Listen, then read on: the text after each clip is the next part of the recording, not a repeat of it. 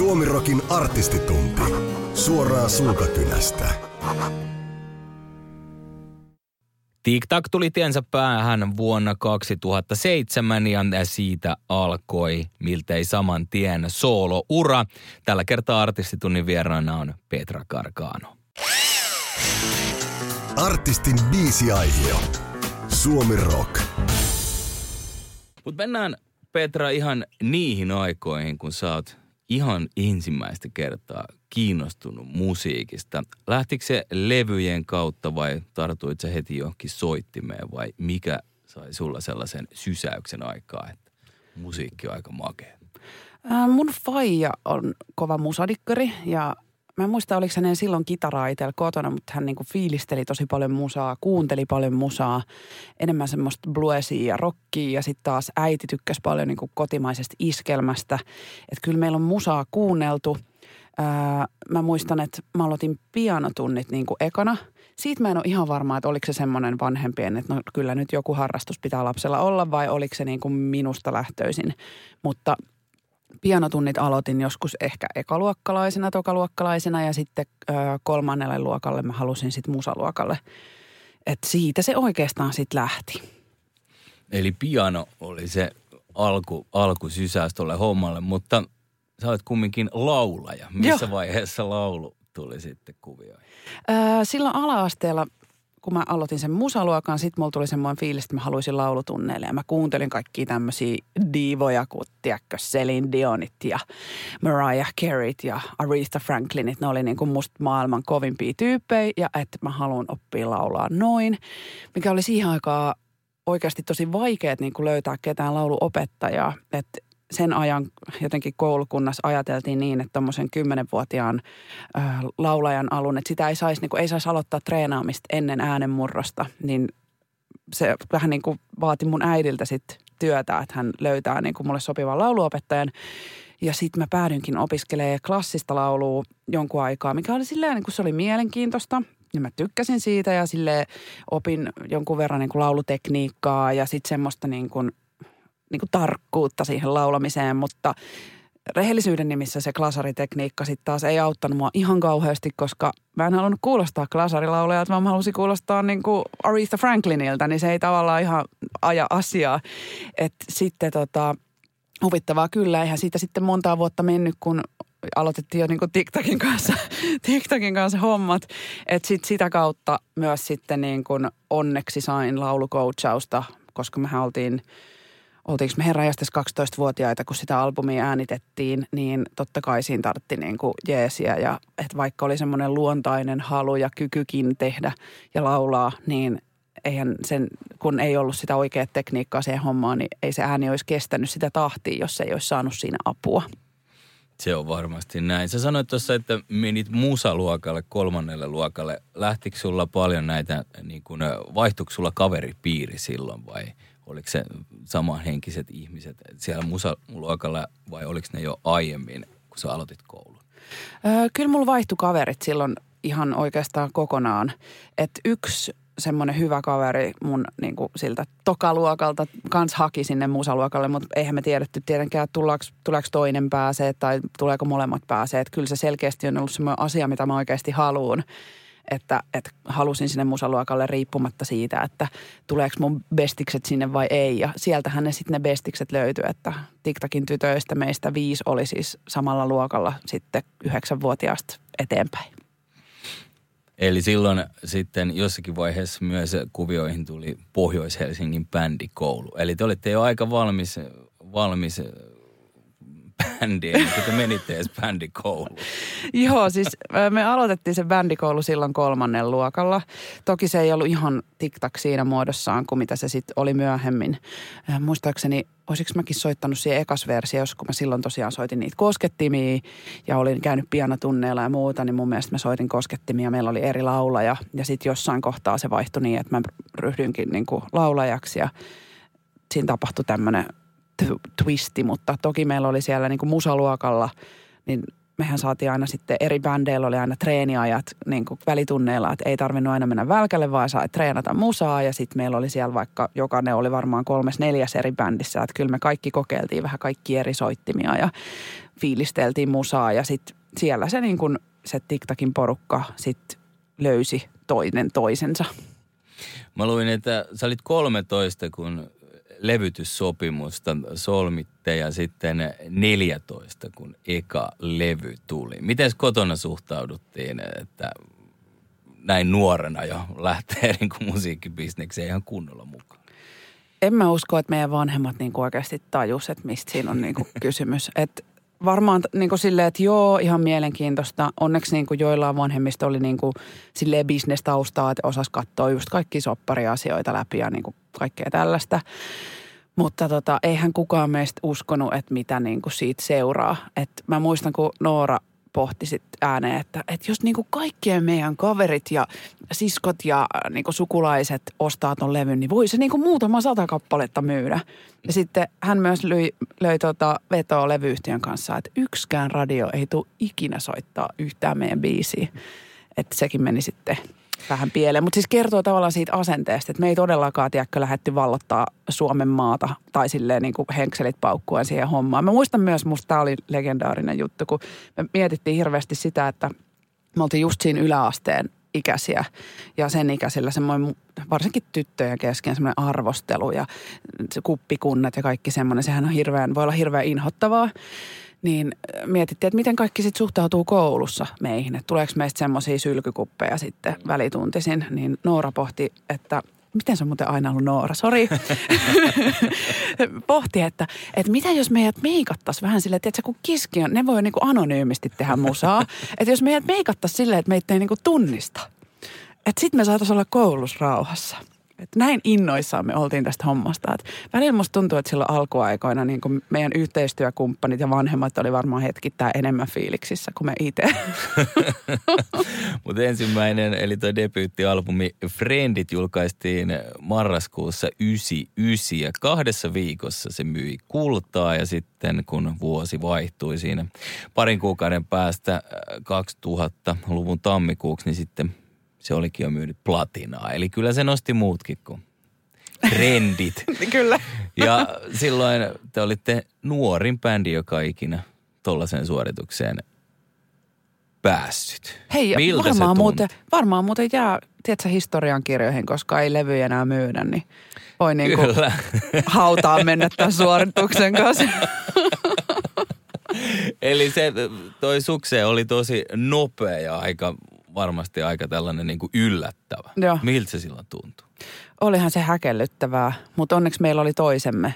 Ja mehän ei pidetty itseämme juuri minään, että sille ei lähtenyt niin kuin mopokeulimaan, koska me dikkailtiin rockibändejä ja niin kuin kuunneltiin donkkareita ja apulantaa ja fiilisteltiin sitä meininkiä. Aina mietittiin, että no siis, että niin kuin, voi, ollaanko me niin kuin bändi, kun me ei tehdä omia biisejä. Että se oli meille iso semmoinen niin kuin downeri. Muistan just, olisiko se ollut meidän ensimmäinen keikka, oli tietenkin Olympiastadionilla, missä vedettiin meidän eka sinkku Sekoitat mun maailman. Ja sitten kun siellä oli näitä rockibändejä, niin kyllä me aika silleen, jotenkin sille varautuneesti oltiin siellä porukassa. Et, mutta oli se silti hurjaa aikaa. Mä muistan, että mä itse silloin, ää, mulla on itsellä huono näkö.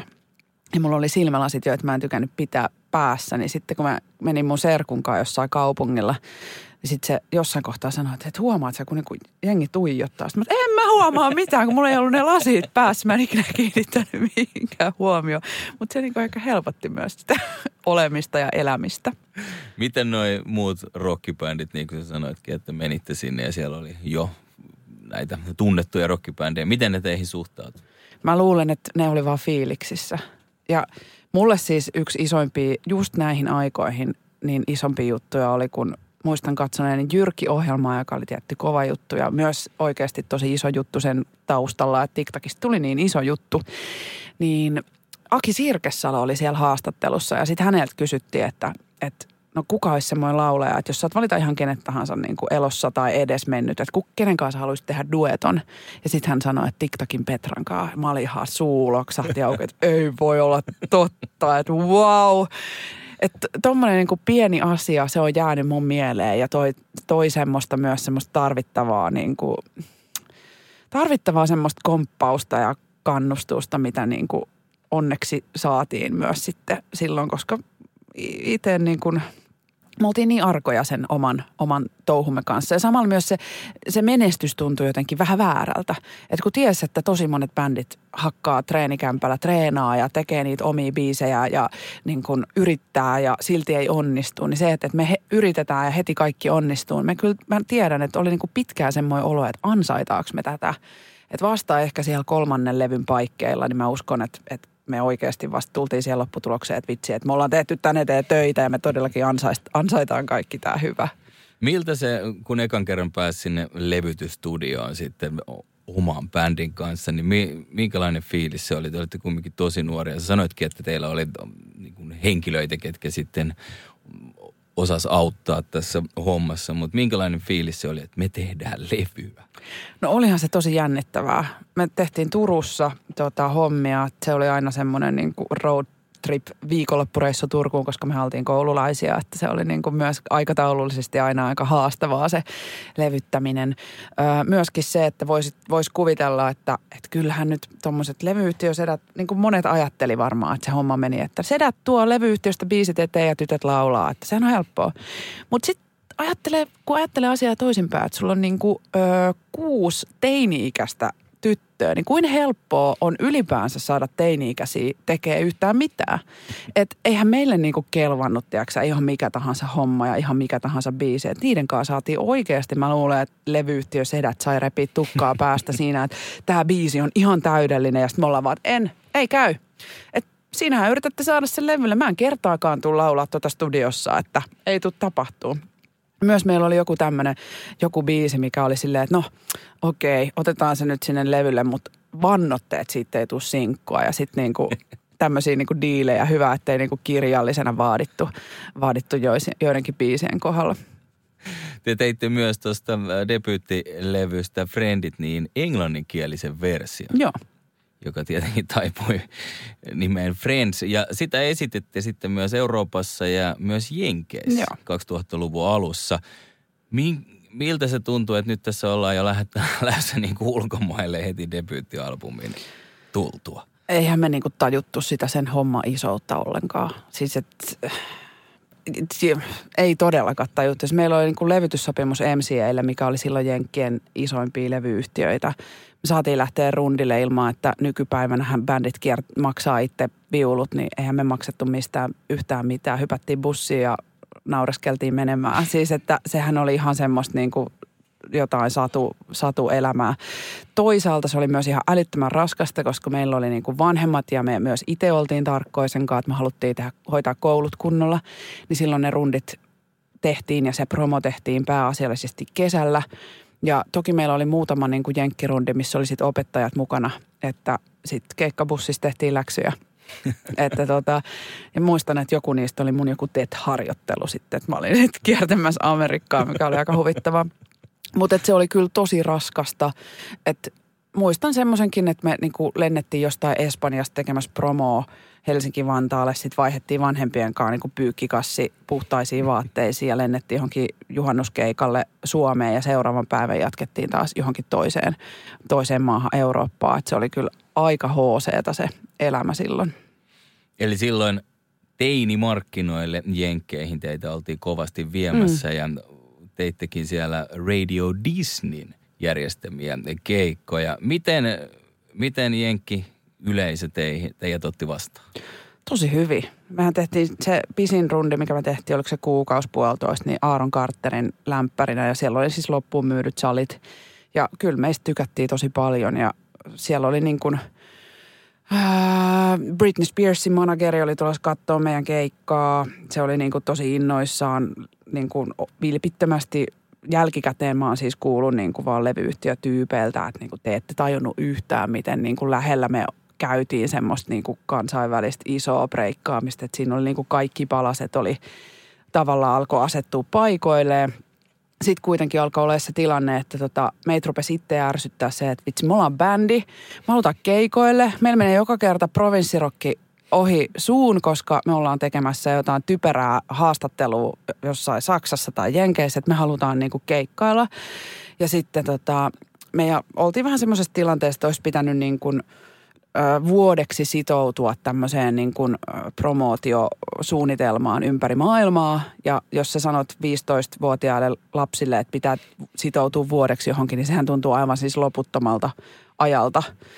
Joo, ymmärrän kyllä, että levyyhtiö halusi halus tavallaan tämmöisen niin kuin sitoumuksen, koska jos he laittaa paljon rahaa johonkin asiaan ja teinitytöt yhtäkkiä päättää, että ei huvitakaan, niin se ei ehkä ole niin kuin hirveän hyvä yhtälö. Mutta siinä kohtaa me tyttöjen kanssa istuttiin alas ja mietittiin, että halutaanko me ihan oikeasti kansainväliseksi bändiksi. Halutaanko me, niin kuin me tavallaan oltiin nähty, että miten paljon duunia se vaatii, millaisia uhrauksia se vaatisi sen suhteen, että me ei nähdä enää meidän frendei, kavereita, koska silloin ne keikat on jossain muualla. Ja me ollaan 15-vuotiaita yläastelukio ikäisiä mimme, että halutaanko me tota, halutaanko me, että meistä tulee seuraava Britney Spears, niin kuin meille käytännössä sanottiin, että tämä on niin, kuin, se on niin, kuin niin lähellä. sitten me todettiin, että ei me haluta.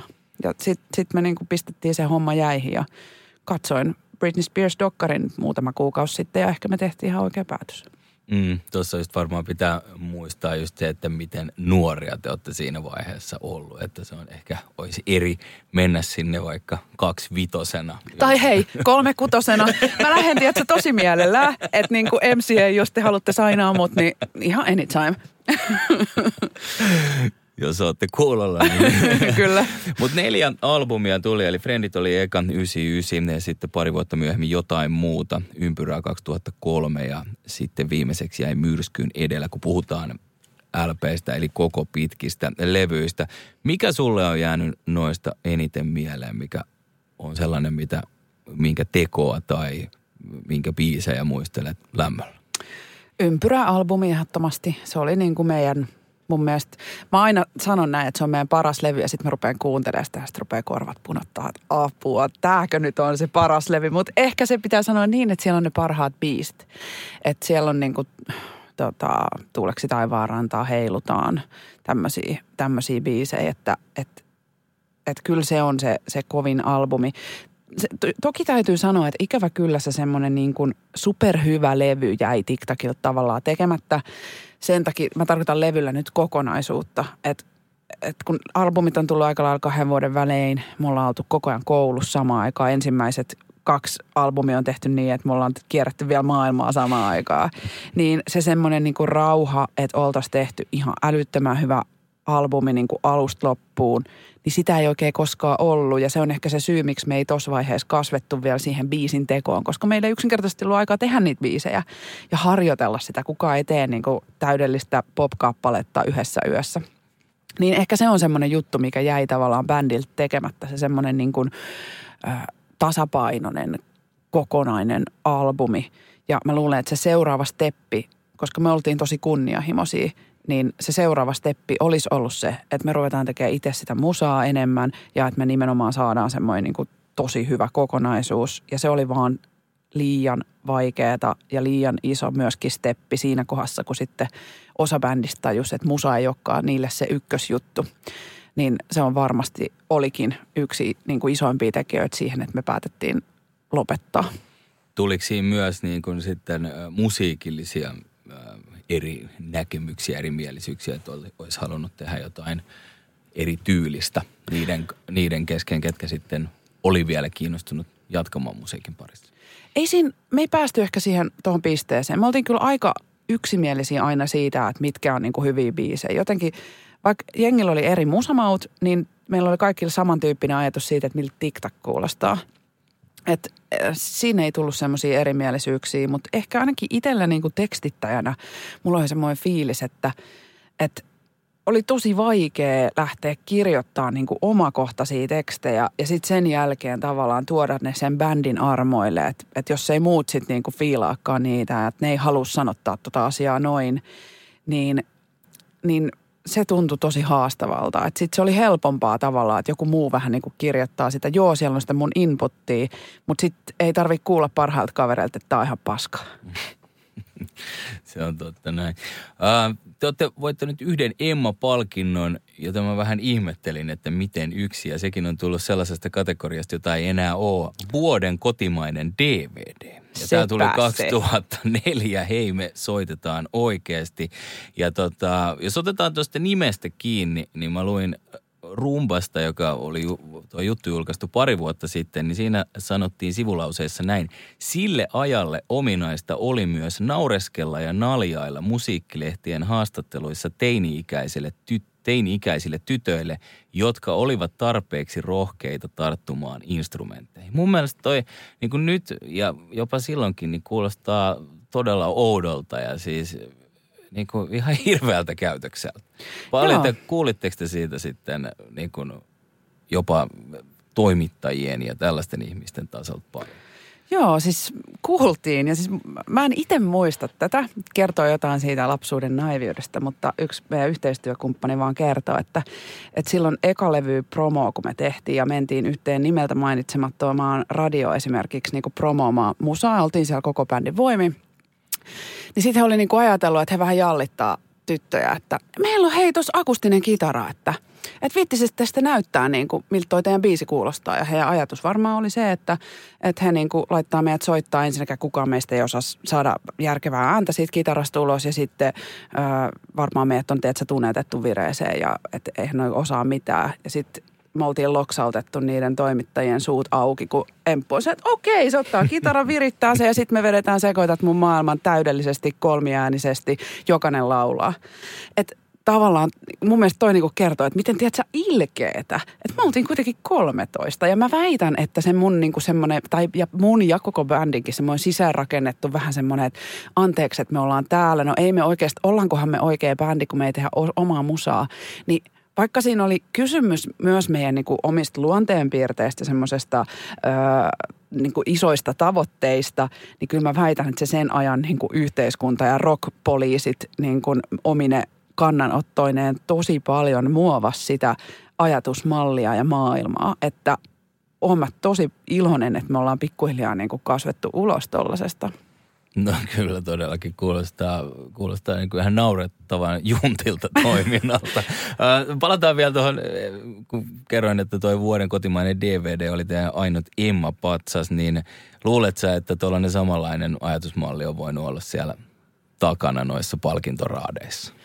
Siihen aikaan, öö, kun mekin tehtiin musaa, niin ei ollut esimerkiksi niin kuin Idols-artisteja tai niin kuin Popstars-artisteja hirveästi vielä. Ne tuli vähän niin kuin sit jossain vaiheessa sinne gameihin ja sitten ne rupes ekaa kertaa saamaan vaikka tulokas Emman, mikä oli tosi kova juttu, että vaikka muistaakseni Gimmel sai tyyliin tu- tulokas Emman. Ja silloin kaikki niin kuin varmaan rockpoliisit oli, että mitä ihmettä, että eihän tämä niin kuin näin voi mennä. Mutta myyntiluvut esimerkiksi ei ihan hirveästi ö, määritellyt. Mun mielestä tänä päivänä myyntiluvut mä- määrittelee paljon enemmän niitä palkintoja ja tunnustuksia. Mutta sitten täytyy muistaa semmoinen pikku asia, koska siis mä, hän olen niin kuin, mä Emma Patsaat ei ole silleen musanteon kannalta maailman merkittävin asia, mutta mun mielestä TikTok olisi ansainnut niin kuin jonkun musa, musa Emman. Mutta kun muistetaan, että Ö, muistaakseni ensimmäinen levy ö, kilpaili Anssi Kelan Nummelan kanssa ja silloin Anssi Kela sai ne emmat. Toinen ö, ö, ö, levy kilpaili ö, Bombfunk MCsin Freestyler-albumin kanssa, niin jälleen kerran mun mielestä ne meni ihan hyvään osoitteeseen. Ja sitten kun tuli Ympyrää-albumi, niin samana vuonna tuli uh, Himin Razor Blade Romance. Että tavallaan siinä on myös ihan pointti ja siellä on ollut tosi niin kuin tommosia megalomaanisia tätä maata ja tämän maan musaskeneen muuttavia ö, albumeita samana vuonna, niin siksi se on myös niin kuin silleen ymmärrettävää. No ehkä tuossa jonkunlainen pointti voi olla. Uh, TikTok soitti viimeisen keikan 9. Lo- joulukuuta 2007 Helsingin Tavastialla. Se oli yhden aikakauden loppu. Min, oli, tuntuuko se, että se oli maailmanloppu? Tavallaan. Siis mähän opiskelin ja mulle oli niinku tärkeää tämmöinen niinku akateeminen koulutus ja musta piti tulla lääkäri. Se oli mun siis haave pikkutytöstä asti. Eli oikeasti koko TikTok-uran ajan niin mä tähtäsin lääkikseen ja hyvin niin kuin siinä samassa hetkessä, kun bändi päätti lopettaa, niin se oli se mun hetki, kun mä tajusin, että mä oon sielultani muusikko. Niin se tavallaan, kyllä se vähän niin kuin piti nieleskellä, että ei voi olla totta, että kaikki nämä vuodet, kun mä olisin voinut niin kuin fiilaa tätä musaa ihan täysillä, niin mä oon lukenut lääkiksen pääsykokeisiin. ja nyt kun niin kuin mä päätin, että, että musa on ykkösjuttu, niin siinä hetkessä sitten me laitetaan pillit pussiin. Niin oli se kyllä silleen kova paikka. Mutta sitten toisaalta mä rupesin niin kun heti sitten tekemään omaa musaa, että mä sain tavallaan uuden, uuden startin, uuden mahdollisuuden ja sitten uuden uran myös ja pääsin aloittaa sen mun niin kuin koulun sit oikeasti biisin kirjoittajana ja biisin tekijänä, että äh, ei hyvää ilman pahaa. Mutta olihan se tosi omituista, kun se yksi porukka ja semmoinen niin kuin perhe ja työyhteisö ja kaveriporukka ja se kaikki niin kuin, vähän niin kuin pirstaloitu sitten tekemään kaikkea muuta, että kun oli tottunut siihen, että nähdään niin kuin, ja puhutaan melkein päivittäin, jos ei viikoittain, niin yhtäkkiä pidetään pikkujoulut kerran vuodessa, niin se on niin kuin, onhan se, oli se outoa. No on, se jos miettii, että on 13-vuotiaasta siitä semmoinen yhdeksän vuotta eteenpäin, niin aika paljon ihmisen elämässä muuttuu silloin. Jep. Ihan, jos mennään niin kuin kolmesta kympistä neljään kymppiin, niin se ei ole niin hirveä muutos yhtäkkiä huomaa, että mihin se aika on mennyt, mutta tossahan niin kuin on jo sellainen pieni elämä eletty. Näin on. Kaksi vuotta meni, kun sun ensimmäinen soolo tuli sitten tuosta, eli 2009 Rakas kaupunki. Eli se, niin kuin sanoitkin tuossa, niin se alkoi saman tien se sun sooloura tuosta, kun TikTok loppui. Kyllä, että sitten ruvettiin etsiä biisejä, ruvettiin etsiä yhteistyökumppaneita, kasaa bändiä, miettiä tuottajaa, koko sitä palettiin. Että näin jälkikäteen ajateltuna, niin semmoinen pieni happihyppely olisi voinut tehdä ihan hyvää. Että mä niinku tavallaan, ehkä siinä tuli vähän se semmoinen niinku paniikki tai semmoinen, että, että mä en myöskään niinku osannut sit olla ilman sitä musaa koko ajan. Että sitten tavallaan men, vähän meni semmoisena niin höyryjunana eteenpäin ja lähti tekemään uutta, mikä oli tapa niin kuin selvitä siitä yhden elämänvaiheen päättymisestä, että sitten niin hyppää täysillä siihen uuteen. Mutta sitten ehkä musiikillisesti, niin äh, just niin kuin sanoin, että se albumi piti tehdä. Siellä on tosi monta hyvää biisiä, mutta jälleen kerran ehkä se semmoinen niin kuin punainen lanka ja semmoinen kokonaisuus on vähän ha, niin kuin hajanainen sen takia, että artisti itse oli vähän hajanainen ja se sieltä niin kuin pikkusen kuuluu läpi. Entä sitten neljä vuotta sen jälkeen kaksi pintaa, niin alkoiko siinä jo sitten löytyä sellainen porukka, minkä kanssa sä oot hitsautunut yhteen tai musiikin tekeminen tuntuu helpommalta? Joo, sitten sit niinku löytyi hyvät tyypit ympärille. Aikaisemminkin oli ollut hyvät tyypit, mutta ehkä enemmän sitten mä uskalsin myös itse alkaa ottaa vastuuta siitä biisien tekemisestä. Et täytyy myöntää, että se, että niinku se ensimmäinen albumi, se ei niinku löytänyt ihmisiä samalla tavalla. En mä, mä en odottanut, että mun soloura lähtee niinku tavallaan jatkamaan siitä, mihin TikTok jäi. Mutta se, että et, se, että jengi ei löytänyt sitä levyä, se vähän jäi semmoiseen niin kuin epämääräiseen muhjuun. Joo, me tehtiin jonkun verran keikkoja, oli hyvä meininki niin kuin keikoilla, mutta ihmiset ei, ei löytänyt sitä se oli mulle henkisesti tosi kova paikka. Osittain ehkä sen takia, että TikTok oli aina onnistunut kaikessa, mitä se teki. Vähän tahtomattaankin ja todellakin pyytämättä. Ja yhtäkkiä sitten, kun mä rupean ekaa kertaa elämässäni tekemään jotain yksin, niin se ei onnistukaan. Ja sitten tulee ne kaikki semmoista, okei, enkö mä oon tarpeeksi hyvä, enkö mä osaa. Myös semmoiselle niin perfektionistiselle luonteenpiirteelle. Mä en ollut elämässäni epäonnistunut tavallaan missään ikinä. Niin se oli niin kuin eka semmoinen, että tulee, tiedätkö, nyrkistä päähän. Nyt tämä ei meekään niin kuin mä haluan, vaikka mä niin kuin kuin puristasin ja yrittäisin ja tekisin kaikkea, niin tämä ei silti mene niin kuin mä haluan. Niin se oli semmoinen niin tosi kova paikka. Sitten mun piti niin kuin oikeasti päättää, että, että onko musta tälle alalle, kestäks mä tätä painetta. Ja sitten samalla se semmoinen, että ensimmäistä kertaa epäonnistui, niin sehän oli, se oli myös tosi vapauttavaa. Että sitten mä niin kuin tajusin, että okei, mä selviin tästäkin. Elämä ei päättynyt, niin kuin edelleen pääsen tekemään musaa, että ehkä mä voisin niin vielä enemmän, tiedätkö, kirjoittaa. Mä olin siihen mennessä aina ajatellut, että musta ei voi, mä en voi säveltää mun biisejä, koska mä en soita mitään instrumenttia mun mielestä niin tarpeeksi hyvin, että mä voisin säveltää. Mutta sitten mä ajattelin, että mitä jos mä teen jonkun kanssa niin kuin co-wrightina ja rupeankin fiilistelemään melodioita ja näin. Sitten mä niin kuin uskal, uskalsin hypätä siihen huonouteen ja lähteä harjoittelemaan, koska hei, mä olin yrittänyt ja se levy oli epäonnistunut. Mitä mulla on niin menetettävää? Ja se oli, se oli niin kuin, musiikillisesti se, se kokemus oli ihan hirveän avartava. Eli tuommoisen niin pettymyksen voi kääntää sitten tavallaan inspiraatioksi tai voimavaraksikin, kun saa käsiteltyä ne tunteet. Ehdottomasti. Ja niin kuin jotenkin mun mielestä se on ollut myös niin kuin tehnyt musta oikeasti vähän niin kuin mukavamman ihmisen. Tiedätkö, mun kanssa on kivempi elää, että, että se, se sama semmoinen, niin kuin, ensiksi mä rupesin uskaltaa heittäytyä siellä musassa. Että mä rupesinkin kokeilemaan uusia asioita, missä mä oon aluksi huono ja se on ihan ok. Ja sitten sen jälkeen se niin kuin salakavalasti rupesi myös näkyä siellä mun niin kuin arkielämässä. Että mä en itse pingota kaikesta niin paljon ja mä uskallan kokeilla ja uskallan niin kuin, mulla saattaa jäädä ovet auki himassa. Sitten että, että on vaan niin kuin rennompaa olla, niin semmoisen ihmisen kanssa on myös niin kuin kivempi olla ja tehdä.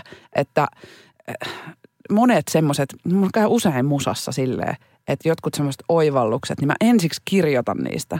Tai ensiksi mä koen ne jotenkin musaa tekemällä ja sitten yhtäkkiä, kun mä kat, viisi vuotta myöhemmin vaikka kuuntelen jotain biisiä, niin mä totean, että no tässä biisissähän mä olen käsittänyt tämän asian, minkä mä sitten on niin kuin tuonut mun arkipäivää myöhemmin. Et sitä jotenkin alintajutaisesti ö, prosessoi ekaksi ne jutut siellä musassa ja sitten sit ne saa niinku omaa elämää messiin. Mahtavaa. Viime vuonna miljoona syytä 2020 tuli ja mikä se on nyt tilanne? Milloin voidaan odottaa uutta musiikkia Petralta? Joo, tämähän oli siis aivan niin kuin tämä Miljoona syytä albumi, joka mun mielestä on mun niin kuin hienoin albumi, mitä olen tähän asti julkaissut. Niin siis toi ajatushan ensinnäkin oli aivan, tiedätkö, täydellinen. Että niin kuin viime vuoden alkuun meillä oli levyjulkkari keikka Tavastialla myyty ja kaksi viikkoa ennen kuin piti mennä Tavastialle, niin korona onnellisesti rantautui Suomeen ja sittenhän sitä keikkaa on itse asiassa siirretty silleen, että se on nyt ehkä ensi keväänä sitten. Öö, on kuitenkin. On, on, on, on. Mutta tota, täytyy sanoa, että taas niin kuin ehkä jos sen ensimmäisen albumin kohdalla tuli se semmoinen niin pikku meltdown, niin meinas niin tulla tuossa silloin viime vuoden keväällä semmoinen meltdown, että mä olin tavallaan siitä oikeastaan niin kuin vain elämää retkestä asti niin kuin prosessoinut ja käynyt läpi ja kirjoittanut ja tehnyt tota levyä. Ja sitten just kun niin kuin, että ei voi olla. Että mulla on niin kuin mun soolouralla oikeasti käynyt niin kuin monessa kohtaa ihan älyttömän huono tuuri. Ja sitten niin kuin, toki tässä niin kuin korona on hiukan isompi asia kuin mun yksi albumi, mutta silti tavallaan tuli se mulle, että ei voi olla totta. Että niin kuin, mutta jälleen kerran sitten oli vaan pakko miettiä, että okei, että jääkö mä, niin kuin, jääkö mä tuleen makaa vai niin kuin itkee himaan tätä asiaa vai mitä mä haluan tehdä. Ja sitten mä päätin ensinnäkin, että joo, ehdottomasti kyllä mä haluan tehdä niin kuin lisää musaa. Öö, sitten tota, itse asiassa meidän perheeseen syntyi toinen lapsi ja sitten mä vielä päätin, että koska okei, nyt mä en voi mennä keikoille, että no mitä, mitä muuta mun elämässä on semmoista, mistä mä tykkään, mihin mulla ei ole ollut aikaisemmin aikaa. No urheilu. Sitten mä päätin, että, että mä opiskelen itteni pt koska – nyt mulla on kerrankin aikaa tehdä jotain muuta kuin musaa, niin itse asiassa musta tuntuu, että viimeisen vuoden aikana mä oon saanut niin kuin, niin kuin henkilökohtaisella tasolla, sitten nämä kaikki urheilujutut ja sitten vielä uutta musaa kirjoitettu semmoinen kymmenkunta biisi, niin mä oon saanut enemmän aikaiseksi kuin ikinä, että joskus tälleen tämä menee. Koronavuosi onkin ollut aika tällainen niin kuin saavutusten vuosi sulla. Joo. Personal traineriksi. Joo. Niin, Onko johtuuko tämä jotenkin siitä, että esimerkiksi urheilu on aika hyvä tapa purkaa tuollaisia vastoinkäymisen tunteita tai, tai muuta vai miten, miten liikunta on ollut läsnä sun elämässä niin kuin yleensä? No siis pitkään mä luulin, että musiikki on pelastanut mut liikunnalta, että, että jotenkin se ei ollut niinku mitenkään läsnä mun elämässä, kun kaikki TikTok-vuodet meni kyllä silleen, että ei olisi voinut kyllä vähempää kiinnostaa. Mutta oikeastaan sitten siinä kohtaa isoin muutos tapahtui, kun mä sain mun opinnot valmiiksi, eli vähän opiskelin, opiskelin kemiaa ja valmistuin maisteriksi yliopistolta, niin siihen asti mulla oli aina ollut musan vastapainona se opiskelu. Se oli aina kulkenut mukana ja se oli myös tapa tavallaan niin kuin käsitellä ja pitää jotain balanssia elämässä. Et kun musanteko voi helposti mennä semmoiseksi haahuiluksi ja jotenkin taiteiluksi, mikä ei tietyllä tavalla sovi mun niin kuin luonteelle pätkääkään. Että et mulla pitää olla raamit mun elämässä ja aikataulut ja niin kuin se koulu on sille hyvin kuljettanut sitä arkea eteenpäin. Silloin niin kuin pitkään opiskeluaikana ei myöskään ollut lapsia, jotka, jotka tekee tämän saman asian aika helposti. Mutta tota, niin sitten kun se koulu jäi siitä veke ja yhtäkkiä mä teinkin pelkästään musaa, niin sitten tuntui jotenkin semmoiselta ahistavalta ja mä niin kuin kaipasin siihen jotain vastapainoa. Mutta mä olin aina kuvitellut, että, että jos haluaa olla hyvässä kunnossa, niin se tarkoittaa sitä, että pitää juosta lenkkiä.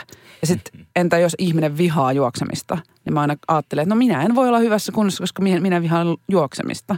Mutta sitten löysin painoharjoittelun ja sehän on sitten niinku vienyt mukanaan, että se on se niinku, mistä mä nautin ja se mun, mun juttu. Että sitten kun on tarpeeksi rautaa selässä, niin ei voi tavallaan siinä hetkessä ajatella mitään muuta kuin sitä, että mitä kroppa sillä hetkellä tekee, tai sitten se ei vaan onnistu. Eli onko CrossFit sun laji tai joku tämmöinen? No itse asiassa mä treenaan tuolla Training for Warriors-salilla, missä on vähän samantyyppisiä asioita, mutta äh, niin kuin voimaharjoittelu. Silloin kun vuosi oli 2017, niin uutisoitiin isosti, että TikTok tekee paluun. Ja paluu tapahtuikin sitten seuraavana vuonna kesäkuussa Himoksen juhannuksen, juhannusfestareilla. Olitteko te kaikki kuusi heti silloin valmiina tähän hommaan vai pitikö jotain houkutella tähän mukaan vai oletteko te, että jes, jes, jes, että kyllä kymmenen vuoden tauon jälkeen niin tehdään comebackin? Mehän siis vannottiin silloin, kun me lopetettiin, että meistä ei tuu semmoinen bändi, joka tekee comebackin. Että tohon me ei ruveta. Että nyt kaikki lupaa sen ääneen, että never ever. Mutta siis säännöllisesti, varmaan sitten kun bändi oli ollut telakalla sen niin kuin viisi vuotta, niin varmaan joka vuosi tuli niin kuin joku pyyntö, joku kysely. Ja pikkuhiljaa sitten ehkä se semmoinen väsytystaistelu tämän asian suhteen. Ehkä se omituisin juttu oli siinä se, että – melkeinpä ne tyypit, jotka ei ollut koskenut omaa instrumenttiin kymmenen vuoteen, oli eniten fiiliksissä. Se oli mulle ihan shokki. Mä ajattelin, niin kuin, että nämä tyypit, jotka tavallaan oli voimakkaimmin sitä mieltä aikoinaan, että halus lopettaa, koska halus rupea opiskelemaan vaikka jotain ihan muuta, niin ne on nyt eniten silleen, että joo, toi alkaa kuulostaa hyvältä.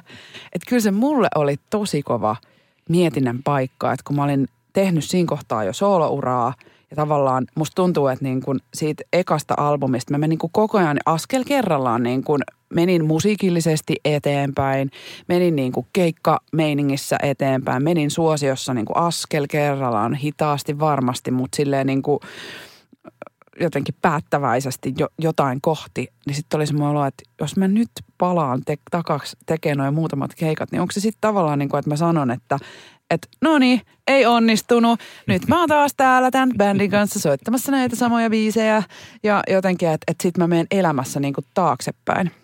Ja mä joudun tosi paljon työstää sitä niin kuin ajatusta. Mutta sitten tuli semmoinen fiilis, että, että niin kuin, mitä sitten? Niin kuin mitä, mitä väliä? Että että jos mä niin kuin menen tekee, sanotaan, mä en muista monta niitä keikkoja oli, mutta ehkä niin kuin vaikka viisi, niin että jos mä teen, teen niin kuin viisi keikkaa – bändin kanssa, niin miten se on niin kuin multa mistään muusta pois? Että mä oon muusikko, mä laulan, se on se mun duuni, mitä mä rakastan. Että miksi ihmeessä mä en tekisi tätä asiaa? Ja itse asiassa niin kuin sama argumentti sitten, mehän siis myös vannottiin, että tämä on sitten tässä. Että niin kuin me tehdään vaan nämä muutamat keikat ja sitten niin kuin ihan turha niin kuin kuvitellaan, että mitään muuta tapahtuu. Ja sitten meni muutama kuukausi ja Kimmo Kivisiltä kovasti kyselee tuolta Hartwall Areenalta, joka by the way oli Universalilla aikoinaan töissä, kun me tehtiin TikTokin kanssa siellä musaa, että oletteko te yhtään miettineet, että olisi aika kiva toi 20-vuotis juhlakonsertti viettää vaikka Hartsulla. niin tota, jälleen kerran niin kuin oltiin kovaa ääneen sanottu, että tämä on tässä ja itketty vikan keikan jälkeen, että nyt me ei enää ikinä soiteta näitä biisejä. nyt me ei olla enää ikinä yhdessä lavalla, mutta sitten jotenkin se päätyi sitten kuitenkin sinne Hartsulle.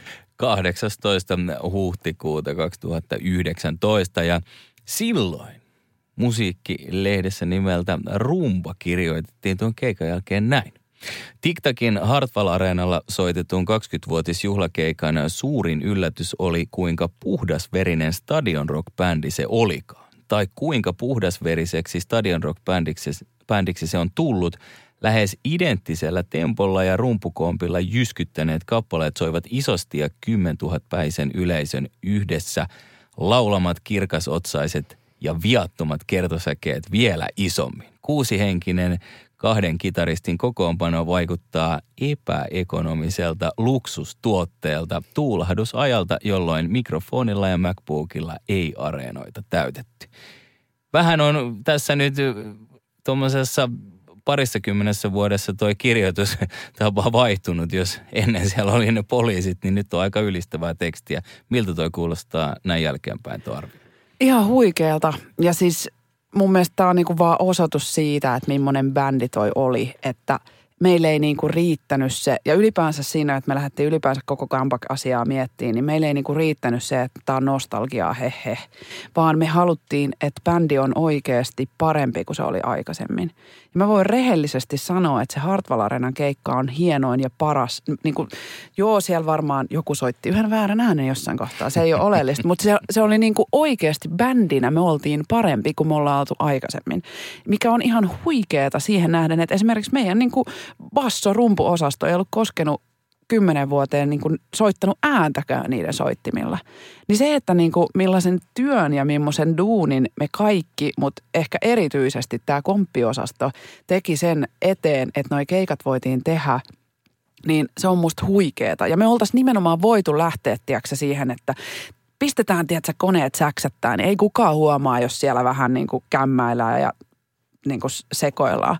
Mutta niin kuin me onnistuttiin pitää se rokkina, mikä oli niin kuin ihan äärimmäisen mahtavaa. Ja se oli musta niin kuin ehkä jotenkin siis joku ympyrä sulkeutui tai joku, mä saan jonkun henkisen niin kuin kiksin tästä asiasta, että esimerkiksi siellä meidän ekalla keikalla siellä himosfestareilla meidän slotti oli muistaakseni ennen tai jälkeen Apulannan samainen apulanta, jota, jonka niin kuin edessä me vavistiin kuin haavan lehdet silloin pikkutyttöinä puhdaselemä lapselle konsertissa. Ja nyt kun me mennään sinne Himos, Himos tota, Areenan keikalle, niin mitkä meidän lavasetappi on? Siellä on kaksi riviä marssaleita siellä lavalla, mitä niin kuin kukaan ei tee, mutta me tehdään. Sitten tulee apulanta ja niillä on jotain kummallisia platformeja ja niin kuin on lavastetta ja se, niin kuin, tiedätkö, kaiken näköistä joku syöksee tulta ja mitä meillä on erikoistehasteita. No siellä on ne kaksi riviä marsaleita. me oltiin tavallaan yhtäkkiä, me oltiinkin tosi rock. Ja sitten vitsi se tuntui hyvältä. Sori. niin, kumpi se rockbändi onkaan. Aika paljon on tapahtunut niin bändissä kuin sun elämässäkin. Mistä sä Petra vielä haaveilet? Kyllä mä haaveilen siitä, että, että mä pääsen niin kuin – että mä pääsen näyttää mun omassa musassa ja niin livekeikoilla, että mitä mä osaan ja mihin mä pystyn. Että mulla on vielä semmoinen olo, että mä en ole niin kuin mun soola-uralla, mä en ole ollut laulajana parhaimmillani ja mä en ole ollut biisintekijänä parhaimmillani. Että mulla on niin kuin, mulla on tosi semmoinen niin kuin kova palo mun sisällä oikeasti päästä näyttää, mihin mä pystyn. Ja sitten ehkä niin kuin live-keikoilla, se on ollut aina se, mistä mä nautin kaikista eniten. Se on myös se paikka, missä mä oikeasti koen, että mä oon niin kuin parhaimmillani, mutta vitsi, kun mä tavallaan saan ne muutamat palaset loksahtamaan, mä saan ne muutamat semmoiset biisit, mitkä on silleen, että yeah! Niin sit mä saan tavallaan sen live-setin vielä nousee sille nextille levelille, niin kyllä se on se, mitä mä niinku odotan ja minkä eteen mä oon tehnyt myös niinku oikeasti tämän koronavuoden ajan niin ihan älyttömästi töitä. Ja vitsi, että sitä kohti ollaan myös menossa, että, että niin kuin uutta musaa on syntynyt tosi paljon ja mä oon itse ihan fiiliksissä siitä, että mitä niin kuin tavallaan tapahtuu ja mulla on semmoinen olo, että mä kuulostan niin kuin taas jälleen kerran niin kuin enemmän itseltä niin kuin ehkä ikinä. Että joskus se vaan, tiettekö, vie aikaa.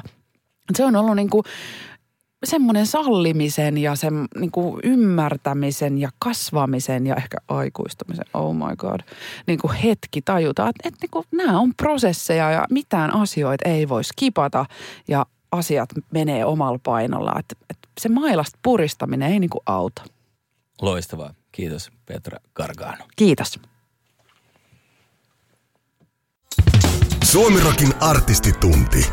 Artistilauteilla ilman simmareita.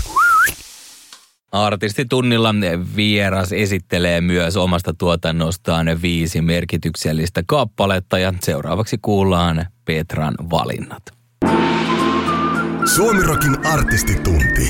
Artisti levylautasella. Mitä tänään syötäisiin?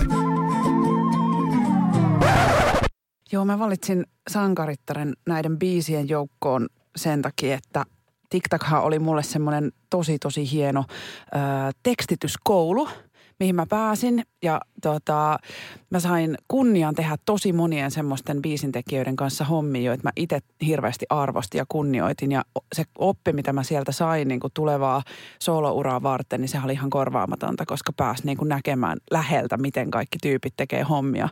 Ja tämä Sankaritar oli mun mielestä semmoisia ensimmäisiä ää, biisejä, joissa myös niin kuin se mun oikeasti mun ääni ja mun teksti kuuluu siinä lopullisessa versiosta. Aikaisemmin se oli vähän semmoista niinku sparrailua ja että, että tekstittäjä kirjoitti ja mä sanoin joo tai ei. Mutta tässä Sankarittaren kohdalla siellä rupesi niinku kuuluu se mun oma input ja ehkä Ekoi kertoi, mulle tuli semmoinen olo, että, että mulla on tavallaan jotain annettavaa tähän hommaan. Ja tota, ehkä mä en viitti paljastaa, kuka se, kuka se tota, kirjoittaja on, jonka kanssa mä oon tämän tehnyt. Hän muistaakseni on tehnyt tämän salanimellä. Äh, voitte yrittää kaivaa tämän esille, jos olette kovin innostuneita, mutta äh, tämä oli kyllä semmoinen niin iso sysäys sille, että että mulle oli niinku selviö, että kun mä lähden tekemään solo-uraa, niin mä haluan myös rupea itse kirjoittaa mun omaa musaa. Suo, Kuokka ja Suomirokin artisti Jussi raapasee pintaa syvemmältä. Suomirokin artistitunti. Mun ensimmäistä soloalbumia, kun mä lähdin tekemään, niin ne oli vähän semmosia niinku hapuilevia pampin askeleita siinä omalla soolouralla. Ja musta tuntuukin, että, että kun TikTok oli aina ollut tosi poppia, tai ainakin meistä tuntuu, että se on poppia, niin sitten mulle tuli vähän niin kuin semmoinen teini-ikäisen vastareaktio, että nyt mä haluan tehdä rocklevyn ja niin kuin tehdään ihan mennä johonkin äärilaitaan. Mikä oli sinällään niin kuin tosi ymmärrettävää. Se on albumi, mikä piti tehdä, mutta se ei ehkä ollut sitä niin kuin aidointa Petraa. Että mä tavallaan annoin sen TikTok-menneisyyden lähteä vähän niin kuin määrittelemään sitä, että miltä Petra ei voi kuulostaa mikä ei ollut hyvä reitti. Mutta siltä albumilta kuitenkin löytyy ihan sairaan hyviä biisejä. ne ei ole ehkä se, niin kuin se albumi on kokonaisuudessaan vähän hajanainen siksi, että artisti itse oli vähän niin kuin hajanainen, eikä oikein tiennyt, mitä haluaa vielä rupea tekemään. Mutta esimerkiksi tämä Katuvalot-biisi, Knipin sävellys, ihan törkeen hieno biisi. Ja tämä on mulle myös semmoinen tärkeä virstan pylväs itselle, että tämä on niin kuin ensimmäinen kokonaan mun kirjoittama teksti. Ja se, että mä sain sen mun ekalle soololevylle, niin se oli semmoinen – semmoinen tosi iso tavoite, että jos mä yhden tekstin saan sinne kirjoitettua, niin sit, sit mä niinku voin uskoa itteni, että musta on tähän homma. Artisti antaa palaa. Vanha pyromaani. Suomirokin artistitunti. Kiitos kaikestaan mulle kyllä äärimmäisen rakas biisi. Öö, Tämä on varmaankin yksi mun mun soolotuotannosta yksi niitä parhaita biisejä myöskin. Öö, kappale on tämmöinen positiivinen erokappale. Mä muistan, mä istuskeltiin miehen kanssa kotisohvalla ja sitten hän vaan heitti, että, että turhaan niin yrität musta koskaan erota. Että sit, sit jos niin laitetaan lusikat jakoon, niin sitten joku kerta katsot ikkunasta ulos, niin mä oon tekemässä siellä lumitöitä, kun sä ihmet meet aamukahville. Ja siitä jotenkin tuli se ajatus, että minkä takia eroamisen pitäisi olla aina kauhean dramaattista. Että eikö voisi ennemmin niin kuin juhlia sitä omaa yhteistä aikaa ja viettää hääpäivää yhdessä, koska ollaan saatu niin hienoja juttuja aikaiseksi. Ja siitä lähti tämä, tämä biisi muotoutumaan. Ja kyllä mulle niin kuin yksi siisteimpiä kohokohtia sitten tämän biisin parissa oli se, että – sinä vuonna, kun itse olin vain elämää ohjelmassa mukana, niin pääsin kuulemaan Irinan version tästä biisistä, joka jotenkin avasi sitä taas vähän uudella tavalla. Ja hän toi ihanan säväyksen ja lisän vielä jotenkin tämän biisin tarinaan, niin se on jäänyt kyllä mun mieleen. Suomirokin artistitunti. Artistilauteilla. Ilman simmareita.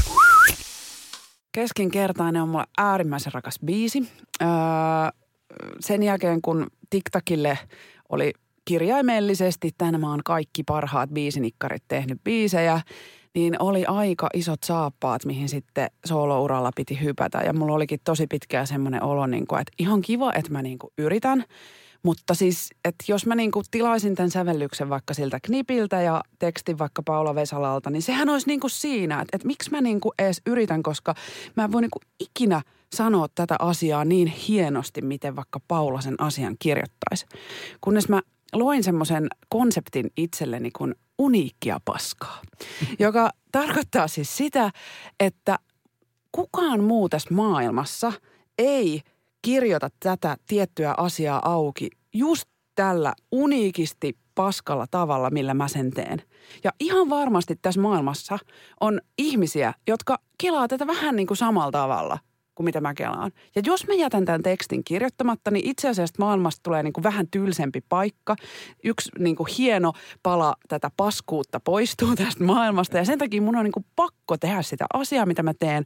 Ja siksi kannattaa niin kuin lopettaa se niin kuin muihin vertaaminen, että aina on niitä omia esikuvia ja aina tuntuu, että kaikki mitä itse tekee on siihen verrattuna ihan paskaa, mutta se voi olla uniikkia paskaa. Ja siitä tuli äh, tavallaan ei nyt suoranaisesti aihe, mutta tavallaan teemaa tähän biisiin, jossa lauletaan muun muassa, että olen ylpeästi keskinkertainen. Että kun tässä maailmassa pitäisi olla aina paras ja pärjätä ja osata, niin joskus on ihan tosi ok olla vaan keskinkertainen ja se on ihan tosi jees. Olisin myös halunnut albumin nimeksi keskinkertainen, koska tästä tuli niin jotenkin vahva teema mulle, mutta sitten onneksi levyyhtiö puhui järkeä, että ehkä se niin kuin Petra – keskinkertainen, ei ole silleen maailman myyvi, myyvin titteli, mutta biisi on erittäin hieno. Artistin biisiaihio. Suomi Rock. Mä oon aina ollut ihmisenä aika semmoinen perfektionistinen ja niin kuin haluaisin aina olla täydellinen kaikissa asioissa. Ja sitten se on ehkä johtanut semmoiseen aika kovaankin itsekritiikkiin, mikä pahimmillaan aiheutti mulle semmoista niin kuin lamaannuttavaa esiintymisjännitystä ja pelkoa varsinkin silloin TikTok-uran jälkeen, että kun mä lähdin soolo-uralle, niin mä niin kuin tärisin ennen keikkoja ja voin pahoin. Ja se oli niin hirveetä, että mä oikeasti ajattelin, että onko mun pakko lopettaa tämä ammatti, mitä mä rakastan, koska tämä on fyysisesti niin kauheata.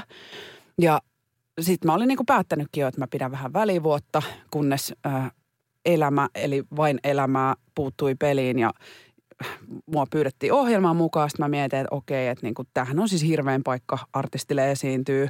Että jos mä tonne lähden, niin sitten tässä maailmassa ei ole enää yhtään asiaa tai esiintymistä, mitä mun tarvii pelätä. Ja vain elämää toimikin mulle vähän niin kuin semmoisena pelkopolina, että, että sitten kun mä pakotin itteni sinne, niin sen jälkeen mä en ole enää pelännyt yhtään esiintymistä semmoisella niin kuin kauhun sekaisella pelolla.